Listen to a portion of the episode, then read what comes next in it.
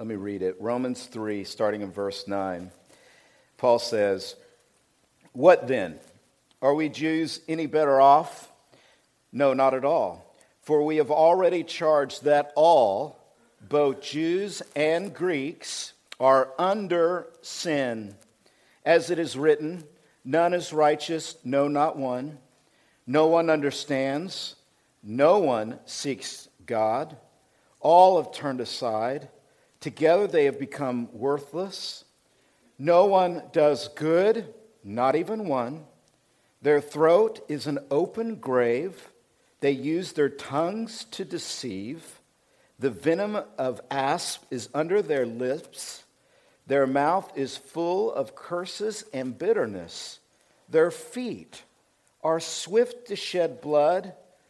In their paths are ruin and misery, and the way of peace they have not known. There is no fear of God before their eyes. Now we know that whatever the law says, it speaks to those who are under the law, so that every mouth may be stopped and the whole world may be held accountable to God. For by the works of the law, no human being will be justified in his sight, since through the law comes knowledge of sin. Let us pray. God, we come before you, and we do acknowledge that you are our final judge. There is no human being in this world that will not be held accountable to you. You are creator, you are redeemer, but you are the judge and we worship you as such, and we glory in your judgment and your justice. But we also pray that you might flood our hearts with something that the law can never give to us, which is your grace and redemption. And I pray that this sermon will glorify that, both the law and the gospel of Jesus, and that you would help it to be understandable and applicable from those who are just learning the Bible that you will help them to understand and enlighten their minds. And for those who have been learning the Bible for many years, that this will come fresh into their hearts and create new humility that will create new phases of transformation. May this sermon do all those things and all that you propose. I pray in Jesus' name. Amen.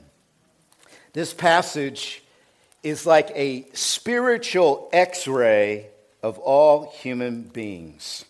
It's like Paul is like being a doctor, and he's brought us into the room, and he says, Okay, I have, I have the, the outcome of what we have found on the inside of your spiritual life. You can see that it's a spiritual x ray of our, our head in, in verse 10 and 11, where he says, No one understands. It's a spiritual x ray of our throat and our mouth in verses 13 and 14. It's a spiritual x ray of our feet in verses 15 through 17. And finally, in verse 18, it is an x ray of our eyes. Now, when you sit down with the doctor, and maybe you might even be feeling good, and then he puts up an x ray and shows you those dark splotches of sickness, you might be surprised. And there's no doubt that in our culture, where we're constantly told and fed a regular diet of, I'm okay, you're okay, we're all doing all right, this passage is very surprising, isn't it? Uh, it, it, gives us a, a, really a different story. And I, ha- I, have to, I have to admit to you that this past week I was, I was in a hotel. And we went to Indianapolis, Sherry and I, to a conference about biblical counseling. You can pray for me that I'll get better at that. And, and I learned a lot of things. But the hotel taught me a lot of things too. I don't know about you, but you know what I don't like? I don't like hotel bathrooms. You want to know why? Because there's a big mirror and there's really bright lights that are different than at home. Do you know what I'm saying? And you'll kind of get out of the chair, you're like, whoa, oh my gosh, and you start covering yourself up. You know what I mean? And you start going, you know, we live in the 21st century. You would think that they could create some, some mirrors in those hotels that would make you look 10 pounds lighter and 10 years younger. Can I get an amen? I mean, that would be really helpful. But the truth is, is that the hotel mirror tells you the truth. And I got dressed real quick and I went out into the room where Sherry Baby was. And I said, Sherry Baby, I got to renew my membership to the gym because I need some help, you know? And this is kind of like that. This is kind of like that. It's a light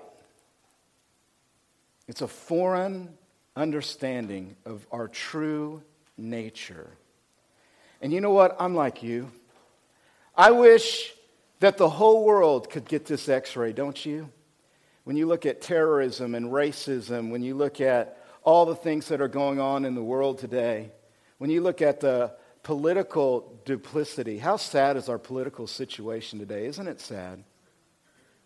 And, and you wish you wish that the whole world, just for five minutes, would just listen and get the diagnosis of the sickness that is within, so that finally the world might seek the redemption that God has in the gospel of Jesus Christ. That a new fear would come over people, over God, and our true standing before God. I want that, don't you? I want that for my girls. I want that for my grandkids. I want a new world. And the only way we could ever get a new world is if the world would finally see this x ray for what it is. We are sick. We are terribly sick. But you know what? We can't talk to the world today. We can only talk to each other. And our responsibility is to stand before this x ray ourselves and to get the diagnosis because the truth of the matter is, is that I'm sick and you're sick. And we have to come in humility and say, God, I'm weak and I'm sick and I've got stuff in me that's not right and I need help. I need help. And the moment we come to that place is the moment that great things begin to happen. And so the Apostle Paul brings us to this x ray and he begins to show us our head and our, our mouth and our feet and our eyes, and his purpose in doing so is so that we might understand our true corruption and understand our true need of the redemptive and the redemption and power of Jesus Christ. Now, before we go into the details of this spiritual x ray, I want to look at verse 9. Look at Romans 3 and verse 9. I want to give you a key phrase so that we begin to outline maybe what maybe for some of you haven't heard in a while, or maybe for some of you, you've never heard taught in a, in a church before, and I'm going to teach you this morning. It's very difficult truth, but I pray that your hearts will be open to it. And the key phrase is verse 9 when he says that all people, both Jews and Greeks, now watch this, are under sin. That phrase, under sin, is such a critical, theological, philosophical, view of anthropology. Paul is saying that all human beings, without exception, are under sin. Now, that word under doesn't mean we're beneath sin. Under means we're under the influence of sin. That we are trapped in the realm of and in the power of sin. Not only does the word under emphasize this, but the word sin is used in the singular as Paul often does. So you'll, you'll rarely see Paul say, You're under sins, like talking about the symptoms or the things that we do that are wrong. He uses the singular word sin to describe the realm of sin that creates the manifestations and the symptoms of sins, plural. Know, my pastor, he, he did a great job uh, teaching this to me when I was a kid in church. He always talked about there's capital S sin and there's lowercase sins. And the real problem is the capital S sin, the power of sin that corrupts us, that we're stuck in. Does that make sense? You know, if we could just be delivered from the power of capital S sin, then we would begin to overcome our lowercase sins that we commit against each other and against God. It's a realm. Theologians, they use the word that's very controversial, this phrase, but in, during the Reformation, they came up with a phrase to describe this realm and power of sin that all human beings are under. And the phrase is called total depravity. That human beings are under and are totally depraved. Now, they didn't mean by that that we are utterly depraved. In other words, they didn't say that everything about us is bad. In fact, there's many good things about human beings. We're made in the image of God. We got talents. Some of you are really tall and handsome, right? Others of us were athletic and quick. Amen. You know what I'm saying? Total depravity doesn't mean everything about us is bad. In fact, the Bible would state that even the worst of criminals in history had moments of goodness. I mean, You know, Adolf Hitler probably loved his mama at least one day, right? I mean, he wasn't utterly depraved, right? And some behave better than others. But what total depravity pointed to is at the core of our being, in our heart, or as the Bible calls it, our inner man is in rebellion against the glory of God. That's the realm of sin. R.C. Sproul, in a book titled Unknown Grace, uh, he helped too. He said, you know, maybe we should maybe we should exchange this phrase total depravity for radical corruption. Because the word radical literally comes from a Latin word that means core. At the core, not everything about us, but at the most important part where we have communion with God, there's corruption that leads to all of the various small corruptions of our life. This captures perfectly what Paul teaches in Romans that we are all under sin, that we are totally depraved, that we are radically corrupt. And what we need is a power to come from outside of us to deliver us from the power of sin so that we can begin to overcome all of the manifestations of sin. Does that make sense? Now, you might not be convinced. I understand that. This is so foreign. This is so uncommon, this teaching.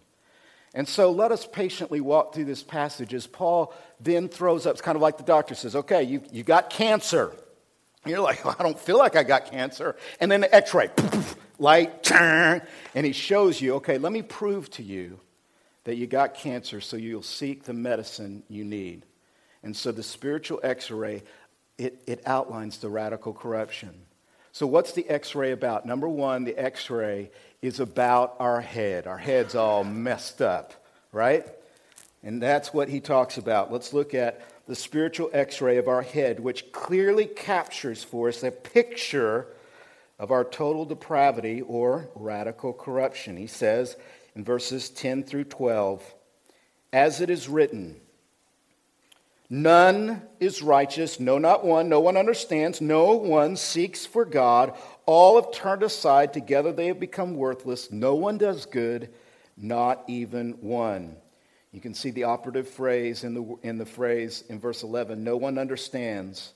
From verses 10 through 18, Paul is doing nothing but quoting various Psalms and passages from the Old Testament. He's stringing them together. In fact, he strings together in these verses six Old Testament passages to make his point from the source and the authority of Scripture.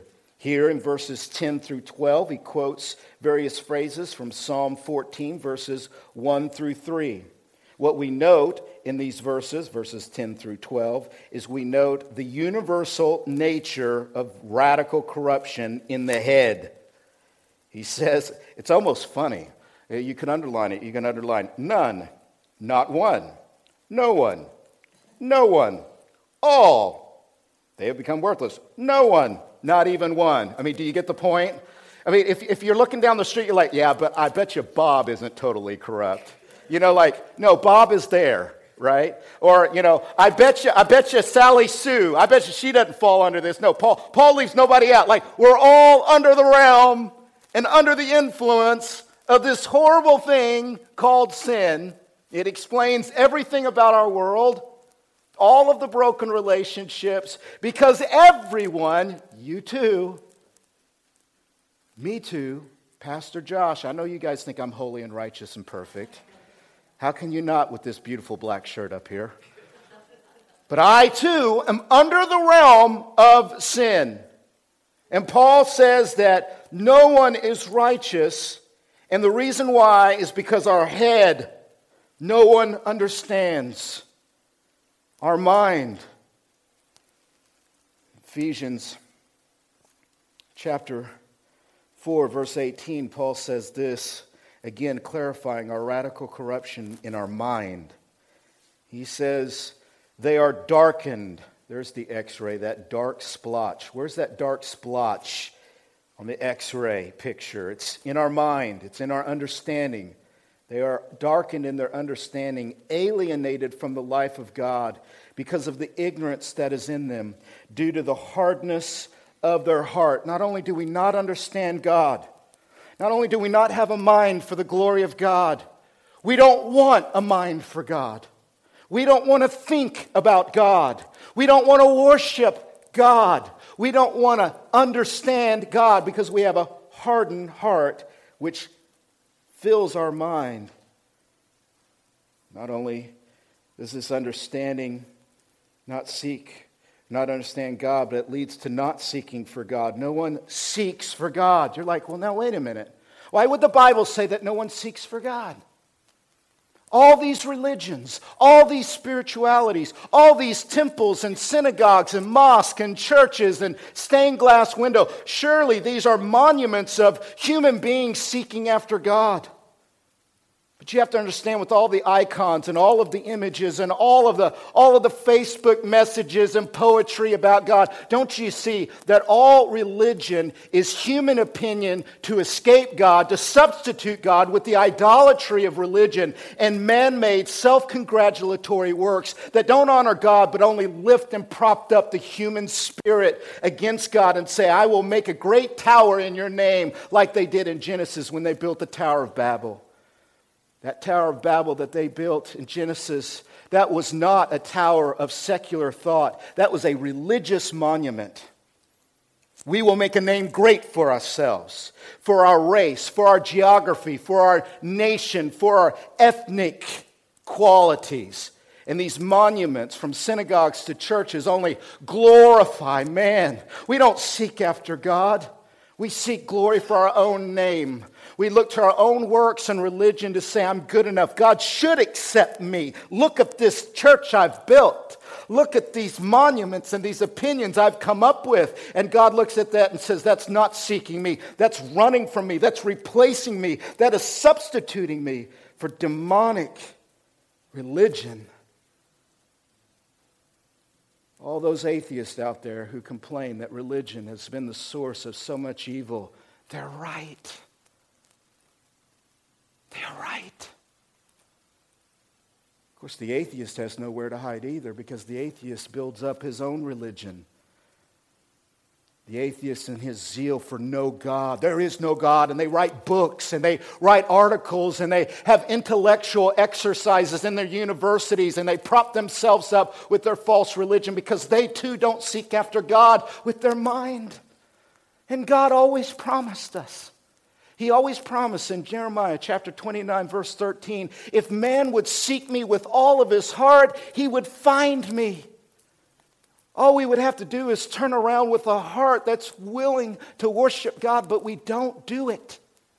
Paul says at the end of the day, no one seeks after God. Greeks, Gentiles, it doesn't matter. Hmm. This mind that doesn't seek God then turns aside. I love that phrase in verse 12. All of turned aside. The Greek word that's being used there to quote this great psalm, it means to lean in the wrong direction, perhaps even to prop a ladder. It's kind of like you got a ladder to work your way up, right? And, and, and you, you got two walls to choose from. Where am I going to prop my ladder up? And not only do we prop our ladder up wrong, we prop it up against the wrong wall and we start climbing it thinking we're getting closer to God, when in fact, not only are we not getting closer to God, we're on the wrong wall. We've turned aside. He goes on to say, man, how vivid this x ray is, isn't it? Together they have become worthless. I know I've I know like many of you, we all have a hard week, and these are tough truths to study, aren't they? But this word is so vivid that we need to communicate it so we'll seek Jesus more emphatically. This word worthless was used to describe spoiled milk. Have you guys ever drank spoiled milk? It is the net. When I was a little kid, I went, into the, I went into the fridge, I opened it up, and I grabbed that big gallon of milk, and I did the whole let's drink straight out of the carton. You know what I mean? And I took a big old swig, and it was as spoiled as could be. And I gagged, and from that day forward, I mean, literally, it is a rule in my household don't drink that milk until you check the expiration date. Amen? Our expiration date is up. Long ago. You know when the expiration date of our spoiling beca- happened? It happened with Adam and Eve when they took that apple, and that moment the expiration date was up and we became worthless, spoiled. In Greek literature, the word worthless was used to describe the laughter of a fool, the senseless laughter of fools. Have you ever, have you ever seen the senseless laughter of fools in the movies or in culture, you know, where there's, ah, and they're laughing all the time about nothing at all? I know I, got, I went to, on vacation with my uh, nephew and niece and my brother and, and my daughters, and they, we all pulled out our phone and started pulling up YouTube videos and just laughing senselessly at the, at the stupidity of people running into things. And I, I stopped and went, guys, we just spent two hours just uselessly laughing at nothing. And isn't that our world? You know, Proverbs says, underneath the laughter, the heart aches. Hmm. I know, it's tough, isn't it? We've turned aside, we've become worthless. No one does good. You're like, come on now. So there's some people that do good things. I mean, and it's true. You know, the Bible makes a distinction between civil obedience and righteous obedience to God. And praise God for Scripture that gives us the law and it tells us how a society should rightly operate. And many of us, we, we practice civil obedience, which is a good thing. Can I get an amen? It's good to do good things, and Paul is certainly not saying that nobody does anything good. But in the context of Romans chapter 1, verses 18, all the way through Romans chapter 3 and verse 8, the context is in, in, in the glory, uh, in the presence of God, doing good works for the glory and honor of God. Like we do good out of love for God, is what we're called to do. And no one does good by that standard or that measure. None of us do good good works, most of our good works are tainted by self interest. Isn't that humbling? And we need to be humbled. We all have sinned against the glory of God. You see, we've turned aside. We've become worthless in light of the righteousness of God, and, and we're under the wrath of God. We are all deserving of His right and good justice at the final day of reckoning when we will face him as our judge. I say this with sobriety of thought and heavy heart for myself and for all of us. You know, there's all this conversation today about millennials, you know, how bad millennials are. And oh, these, so there's like two groups of people talking about the, have you guys heard about these conversations? Everybody's talking about millennials all the time. Articles and podcasts and leadership and how can businesses do and kind of attract millennials. And, and then everybody's kind of criticized, like, you know, they're so lazy and they don't do anything and they're always complaining and they're always protesting and they're always hitting the streets. And what's wrong with this generation? They're, they're so, they're so, messed up. They're just all these millennials. What's wrong with them? And what we learn here in this universal call of human sin is that every generation is sinful. Amen. How dare us older ones in our generation look down on another generation when we are just as sinful? It was Socrates who said in the fourth century BC, before Christ, here's what Socrates said he said, The children now love luxury. They have bad manners, contempt for authority. They show disrespect for elders and love chatter in the place of exercise. Children are now tyrants, not the servants of their households. They no longer rise when elders enter the room, and they still don't. Man. They contradict their parents, chatter before company, gobble up dainties at the table. They cross their legs. My goodness. And they tyrannize their teachers. That's, that's BC. That's before Jesus even came into the world. We say, What's wrong with the world? What's always been wrong with the world? No one seeks after God. All humanity is under this sin. I remember my brother, he was he's a good he's he, he was a good vocalist. He still kind of is but he was really good when he was young. Sean if you're listening. He was in a musical at one point in time. I had to go watch this musical. The little brother had to go to the musical that his brother's in. And the musical was bye bye birdie. Have you guys ever gone have you endured this thing? But out of that musical bye bye birdie the song titled kids here's how it goes kids. I don't know what's wrong with these kids today. kids who understand anything they say, kids, they are disobedient, disrespectful oafs, noisy, crazy, sloppy, lazy loafers. And while we're on the subject, kids, you can talk and talk till your face is blue, kids, but they still do just what they want to do. Why can't they be like we, perfect in every way? What's the matter with kids today? You see, we all look down and we say, What's wrong with them? And God looks at us and says, What's wrong with you? Our mind, our head, we're all fallen short of the glory of God. And you know, the good news is this is that Jesus came into the world to help us with our mind. He came to redeem and to heal the sickness and the poison that's going on. In fact, thankfully, in John 15 15, here's what Jesus said.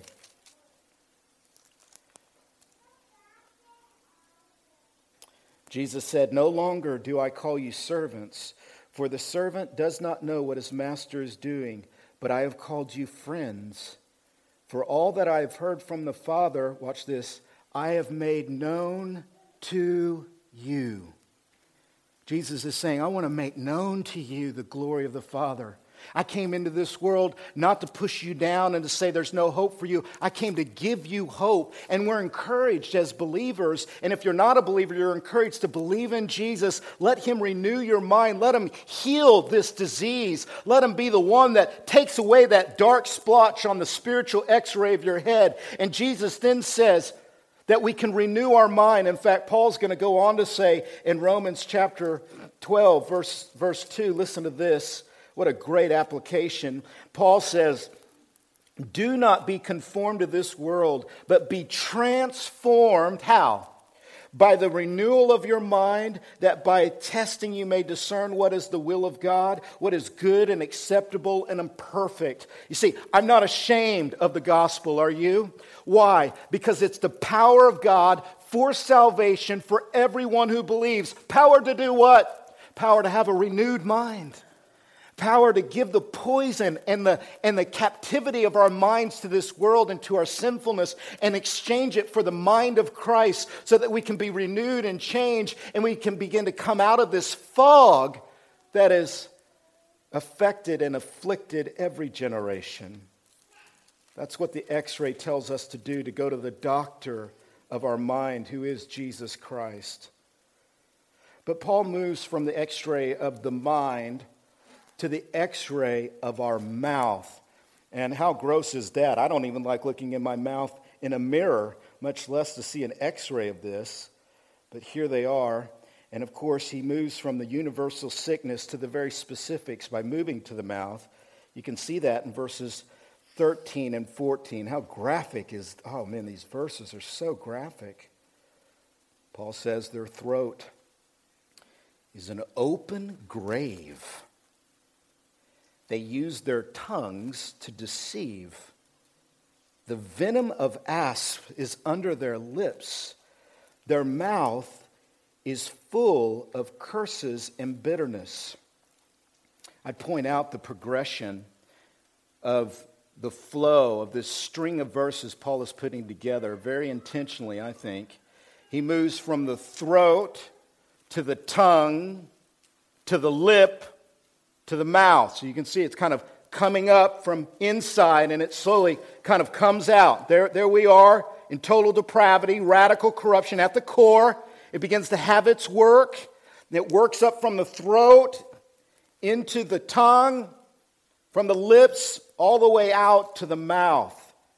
It's pretty graphic stuff. He literally is marshaling several verses Psalm 5 and 9, Psalm 140 and verse 3, Psalm 10 and verse 7. I would break up this progression of throat, tongue, lips, and mouth to kind of two categories. Number one, he talks about throat plus tongue equals the stench of deception. If you want to see the symptoms of our radical corruption, it's found in this deception. He literally says that our throat is an open grave. Now, there's two ways to take this, right? I mean, if you got an open grave, right? The reason why we don't keep our graves open is to cover up, out of respect, to cover up the grotesque kind of decay of a, of a dead body, right? That's the purpose of covering up a grave. And also, of course, to cover up the stench that comes from an open grave. And Paul is saying that our mouths don't cover up stench, don't conceal the grotesque nature, but in fact is an open grave. Now, some scholars take it as like our mouths are deceiving people to kill people, like our mouths are literally killing people to put them into an open grave. We are deceiving for the purpose of destroying and, and dividing people. Isn't that a great description of our world today? The open grave of human words. I do believe there's one politician who's in trouble right now because of words that he said. What an open grave. Hmm. Here he is, he's talking about our deception and the stench of our deception. And you know what? We've all used words to deceive, haven't we?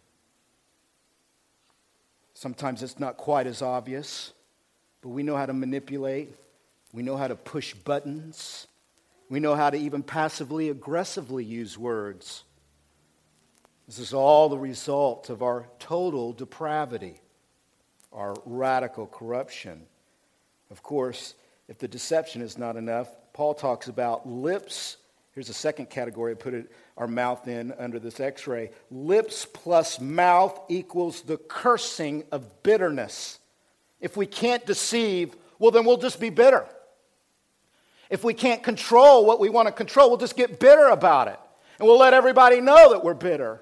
And the bitterness just flows out like, like the venom of a snake, a poisonous snake. It just, it just comes out, and our, our homes are filled with bitterness, and our, our, our marketplace is filled with bitterness, and our news is filled with bitterness, and, and we feed on bitterness. How graphic is this idea where he talks about the venom of asp? An asp was an Egyptian cobra filled with poison. And when he says that, that the venom of asp is under their lips, everybody say under that actually is a perfect description of a poisonous snake and its anatomy. In fact, listen to this quote. Listen to this quote about how poison works from a deadly snake. One writer says it like this The fangs of such a deadly snake ordinarily lie folded back in the upper jaw, but when the snake throws its head to strike, these hollow fangs drop down when the snake bites, the fangs press a sac of deadly poison hidden under the lips, injecting venom into the victim. Isn't that graphic? And Paul wants us to understand the graphic nature of this. I heard a story. Uh, I don't know if this is true, but because I'm a preacher and I need illustrations, I'm going to tell you it, all right? It communicates it perfectly. But I heard a story, it's hard to believe. But a guy literally found a, a, a pet like baby rattlesnake and thought, oh, it's a little cute little, little, little rattlesnake. And like said, I'm going to take it home and make it my pet. I'm going to domesticate this little rattlesnake. And so took it home. And of course, after a week or so of playing with this rattlesnake, it disappears one day. And for several months, he can't find it anywhere, thinking that maybe it slithered away from the home or went away. And one day, when he was looking for his phone or a remote control or something, insert whatever you want, he was reaching behind a couch. And suddenly, he felt a bite, a sting, and he pulled it out. And there, uh, hanging from his hand, was the fangs of a rattlesnake. Hmm. The point of the story is that you can't change the nature of a snake, can you? You can take it home and put perfume on it and, and put it in a nice little jar. What did Billy Graham say? Billy Graham said, You can't change the nature of a pig. You can put it in a room and dress it up and put perfume on it, but at the end of the day, it's still going to get out of the room and it desires to get into the mud and into the slop because the nature of a pig is a pig, the nature of a snake is a snake, and the nature of human beings, unfortunately proven in our life and in our world, the nature of us is deception and bitterness deception and bitterness. This is what the x ray, this is what the doctor is showing us. Hmm. Jesus talked about this powerfully. His worldview of anthropology, his own worldview of human nature, is clearly communicated in many places. Probably most pointedly is in Matthew chapter 12 and verse 34. And Scott, I think I got that slide wrong, so just I'll just have to read it. But in Matthew chapter 12, verse 34, here's what Jesus said Jesus said, You brood of vipers.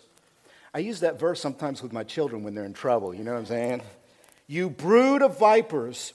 How can you speak good when you are evil? For out of the abundance of the heart, the mouth speaks.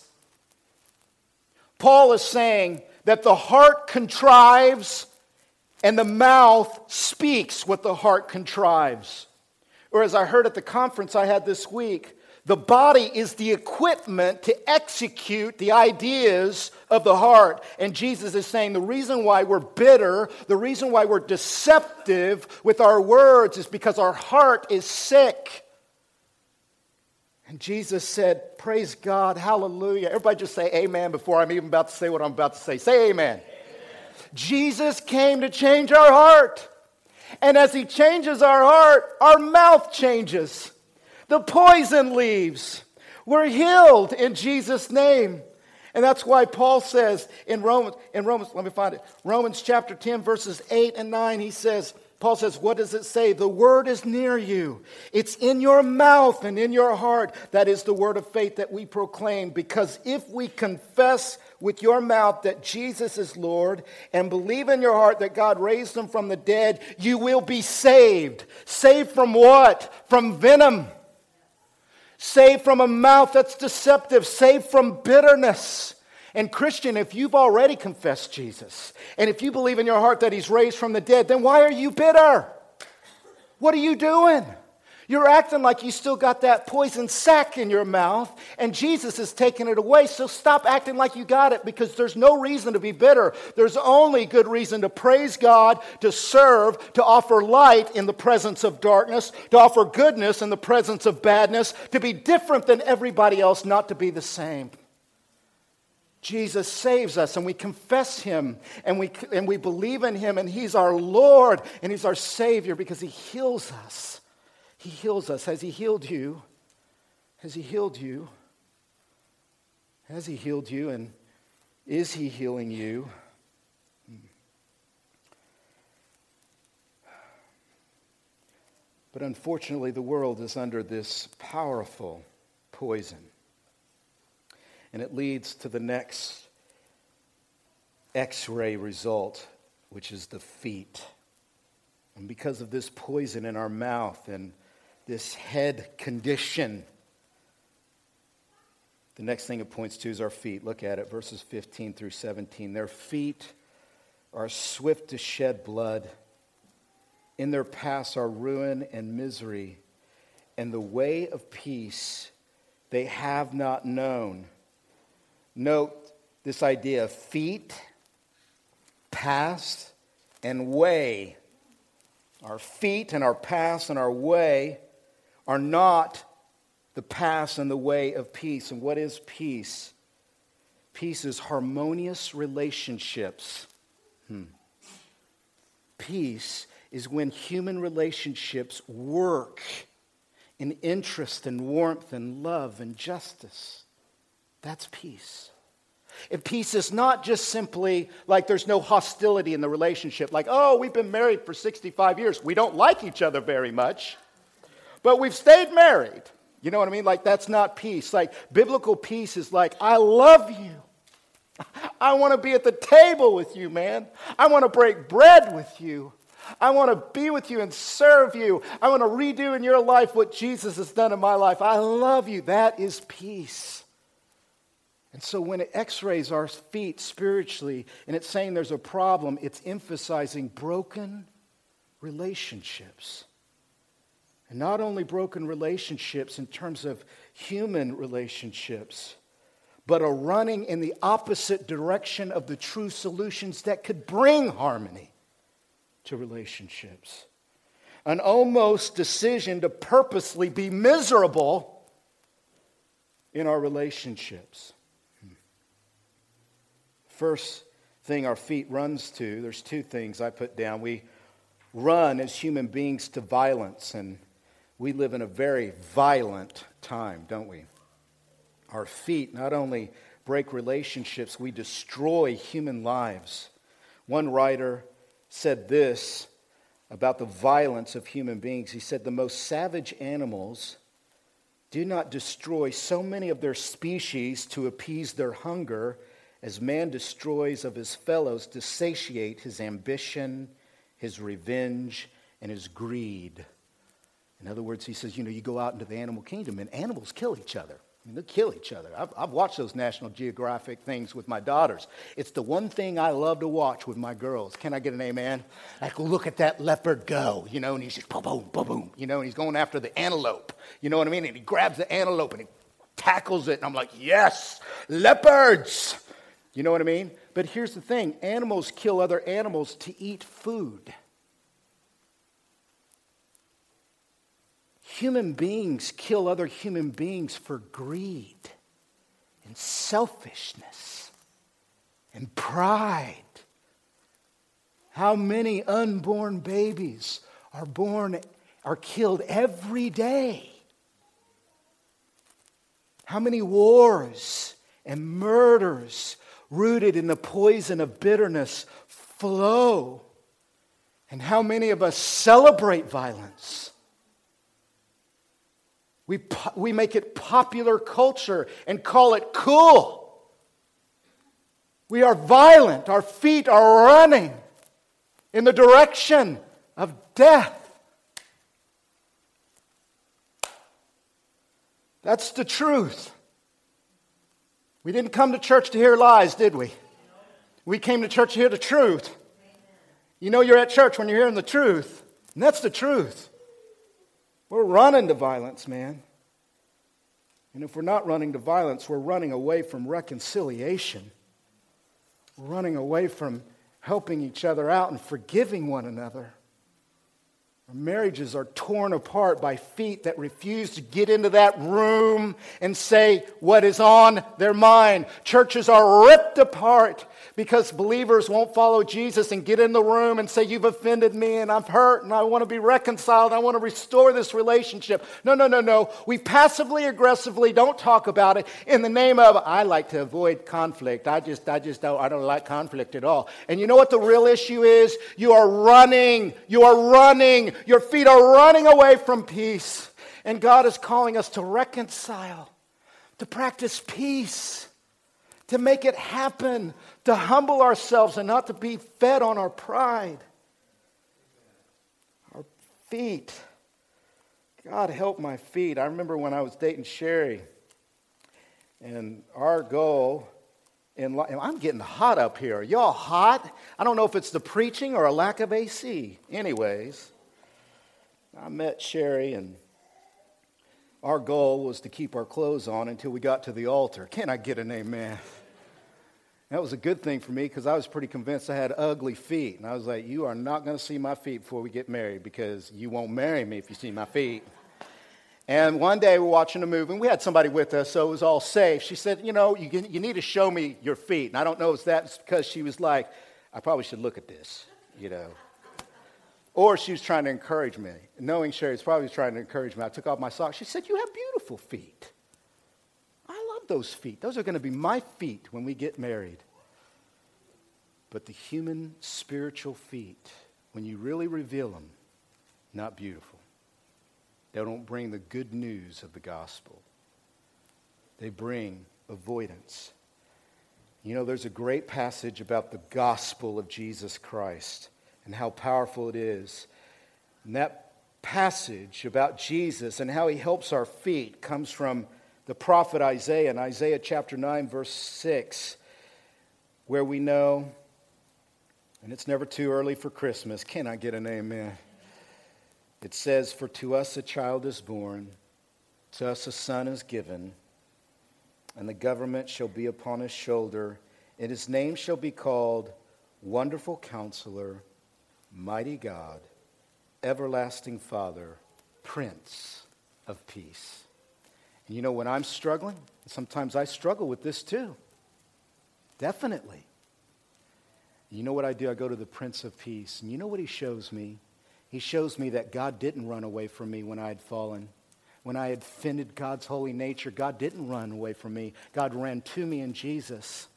And he established peace by dying for me on the cross and defeating death. And he reconciled me to God. And now, when I look into his face, he looks at me and he says, Now that you have the Prince of Peace, represent the Prince of Peace by practicing peace in your relationships.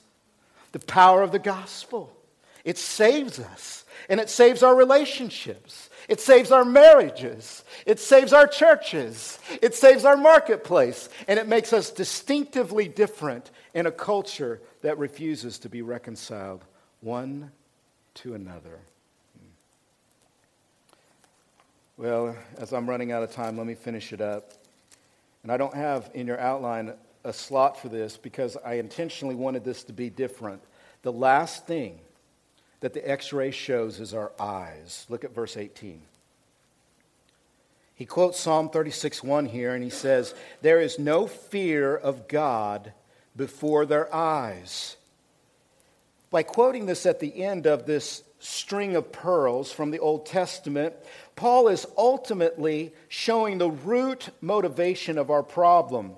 In fact, this is an inclusio with verse 10. When he says in verse 10, none is righteous, no, not one. Here in verse 18, he's summing it up with a, a top statement and a bottom statement that kind of wraps around these problems that we have. And he says, as Paul always says over and over again, that the root problem is a lack of fear of God that our problem in all of our relationships and all of our poison is rooted in our separation from God similar to his outline of Gentile pagan idolatry, where he says ungodliness leads to unrighteousness.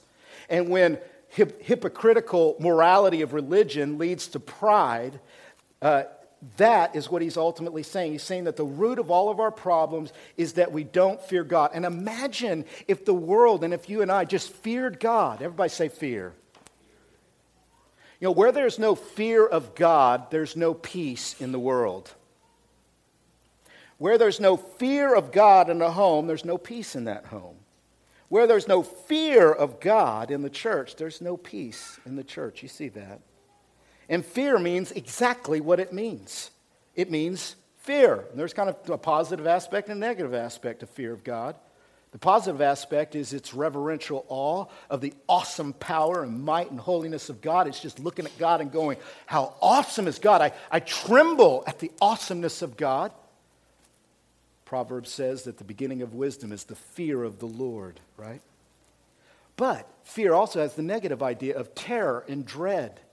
And this word captures that as well. It's the terror and the dread of a holy God. And nobody dreads or is terrorized by the very holiness of God, which, by the way, it is absolutely artificial to make a dichotomy like, well, it only means the, the reverential fear and seeing God is awesome, but doesn't mean anything about terror or dread. no, it means terror and dread. Can I get an amen? God is awesome. And He's the judge.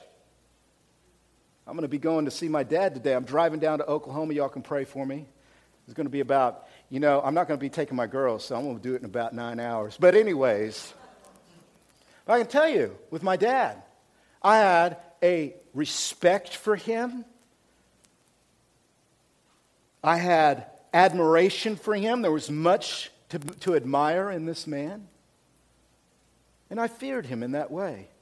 But I also had a dread of him. Can I get an amen? And there was a good dread there. And sometimes that dread of my dad being the authority figure in my life actually slowed down my corruption. It didn't take it away, unfortunately, but it slowed it down because I knew that dad was not a stranger to be terrorized by. He was my father to dread, who is a righteous and good father who will rightly discipline me if I step outside of the bounds that he has established. And let me tell you something God has established the boundaries, God has established the, the truth of what life is. And when we don't dread him, when we don't fear him or respect him, we easily step outside those bounds and just do whatever we want to do, just going to live our life just however we want to do. And there's no fear of God. And Paul says this radical corruption that leads to a head that has a problem, and a mouth that has a problem, and to a feet that are swift not to reconcile, but establish bitterness and deception and all the rest of it. It's all rooted in the fact that we don't fear God. We don't fear God. I thought about this in my own life. I was very convicted by verse 18, in particular this week. I think I've had more pity parties than prayer meetings this week. Have you? I haven't been praying. I think about all the things I don't like. I think about all the circumstances don't go my way, and I just kick that dirt and I just have me a big old pity party. Poor me. Woe is me, I deserve so much more. Those pity parties show I have no fear of God. I don't respect Him. And if I did, if I did, I would have prayer meetings. I'd get before God. Say, it's not about me. It's about you. I'd get before God and have a conversation. I'd get before my Lord and my Savior and I would pray to Him. God help me to stop having pity parties and to start having prayer meetings because I fear Him. He is good to fear. But make a note where there is no fear of God, there is no peace in the world. There's only death and destruction. Let me give you two points of application as I close this out. The first point of application is just an awareness of the verdict that Paul is giving. Look at verses 19 and 20. He says here, Now we know, leaving his string of pearls of Bible verses. He leaves it, and now he makes commentary. He says, Now we know that whatever the law says, it speaks to those who are under the law, so that every mouth may be stopped and the whole world may be held accountable to God. For by the works of the law, no human being will be justified in his sight. That's pretty obvious at this point. Since through the law comes the knowledge of sin. Paul is stating, just very simply, Paul is stating that the law of God revealed in the law of Moses is the x ray machine. It's the light by which we measure all of these things. And that x ray machine of the law of God, Ten Commandments, take your pick of however you want to describe it. It shows and reveals our sickness. It makes sin knowledgeable to us. It's the light in the hotel bathroom. It's, it's standing out and go, oh, I didn't know it was that bad. You know, it's, it, it is the re- revelation of sin comes from the law of Moses. And if we're Gentiles and we didn't grow up with the Bible, the law of the conscience, Romans chapter 2, it reveals to us our sickness. And the verdict, according to this x ray, is we are to be condemned. We cannot satisfy the justice of God with this total depravity. That's what he's saying. The verdict is guilty. If your life is only under the law and you face God under the law, you will be condemned. That's the verdict. But the second point of application is the victory. And our victory comes apart from the law. Let me cheat and just jump into next week's text real quick. Verse 21. But now the righteousness of God has been manifested apart from the law. Hallelujah. Can I get an amen? Woo! Get that x ray machine out of here. I get it, doctor. I'm sick. There's blotches. Okay. What's the medicine? What's the procedure? What's the treatment? I get that the x ray machine can't fix me, it can only tell me I'm sick.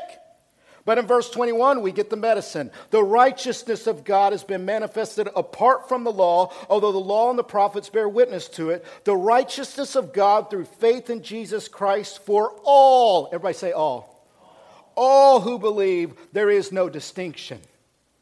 If you believe in Jesus, the healing will begin. If you believe in Jesus as your Savior and your Lord, you will begin to slowly, and it is a slow process and a lifelong process, the healing will begin. And you will begin to be reconciled to God and reconciled to this world. You will see the world in a whole new light as you believe in Jesus. Confess with your mouth, believe in your heart, Jesus is Lord, and you will be saved. Religion can't do this. You can't be saved by religious works. You can't be saved by self help books and Barnes and Noble. You can't be saved by all the TV preachers that you listen to. You can't be saved by politics. Hallelujah, amen. You already knew that. You can't be saved by lower taxes or you can't even be saved by the flag. You can only be saved by faith in Jesus Christ. I wrote this in my notes. Jesus is our doctor. Amen. Jesus is our counselor. Jesus is our mighty God to save. Jesus is our Prince of Peace. Let us pray.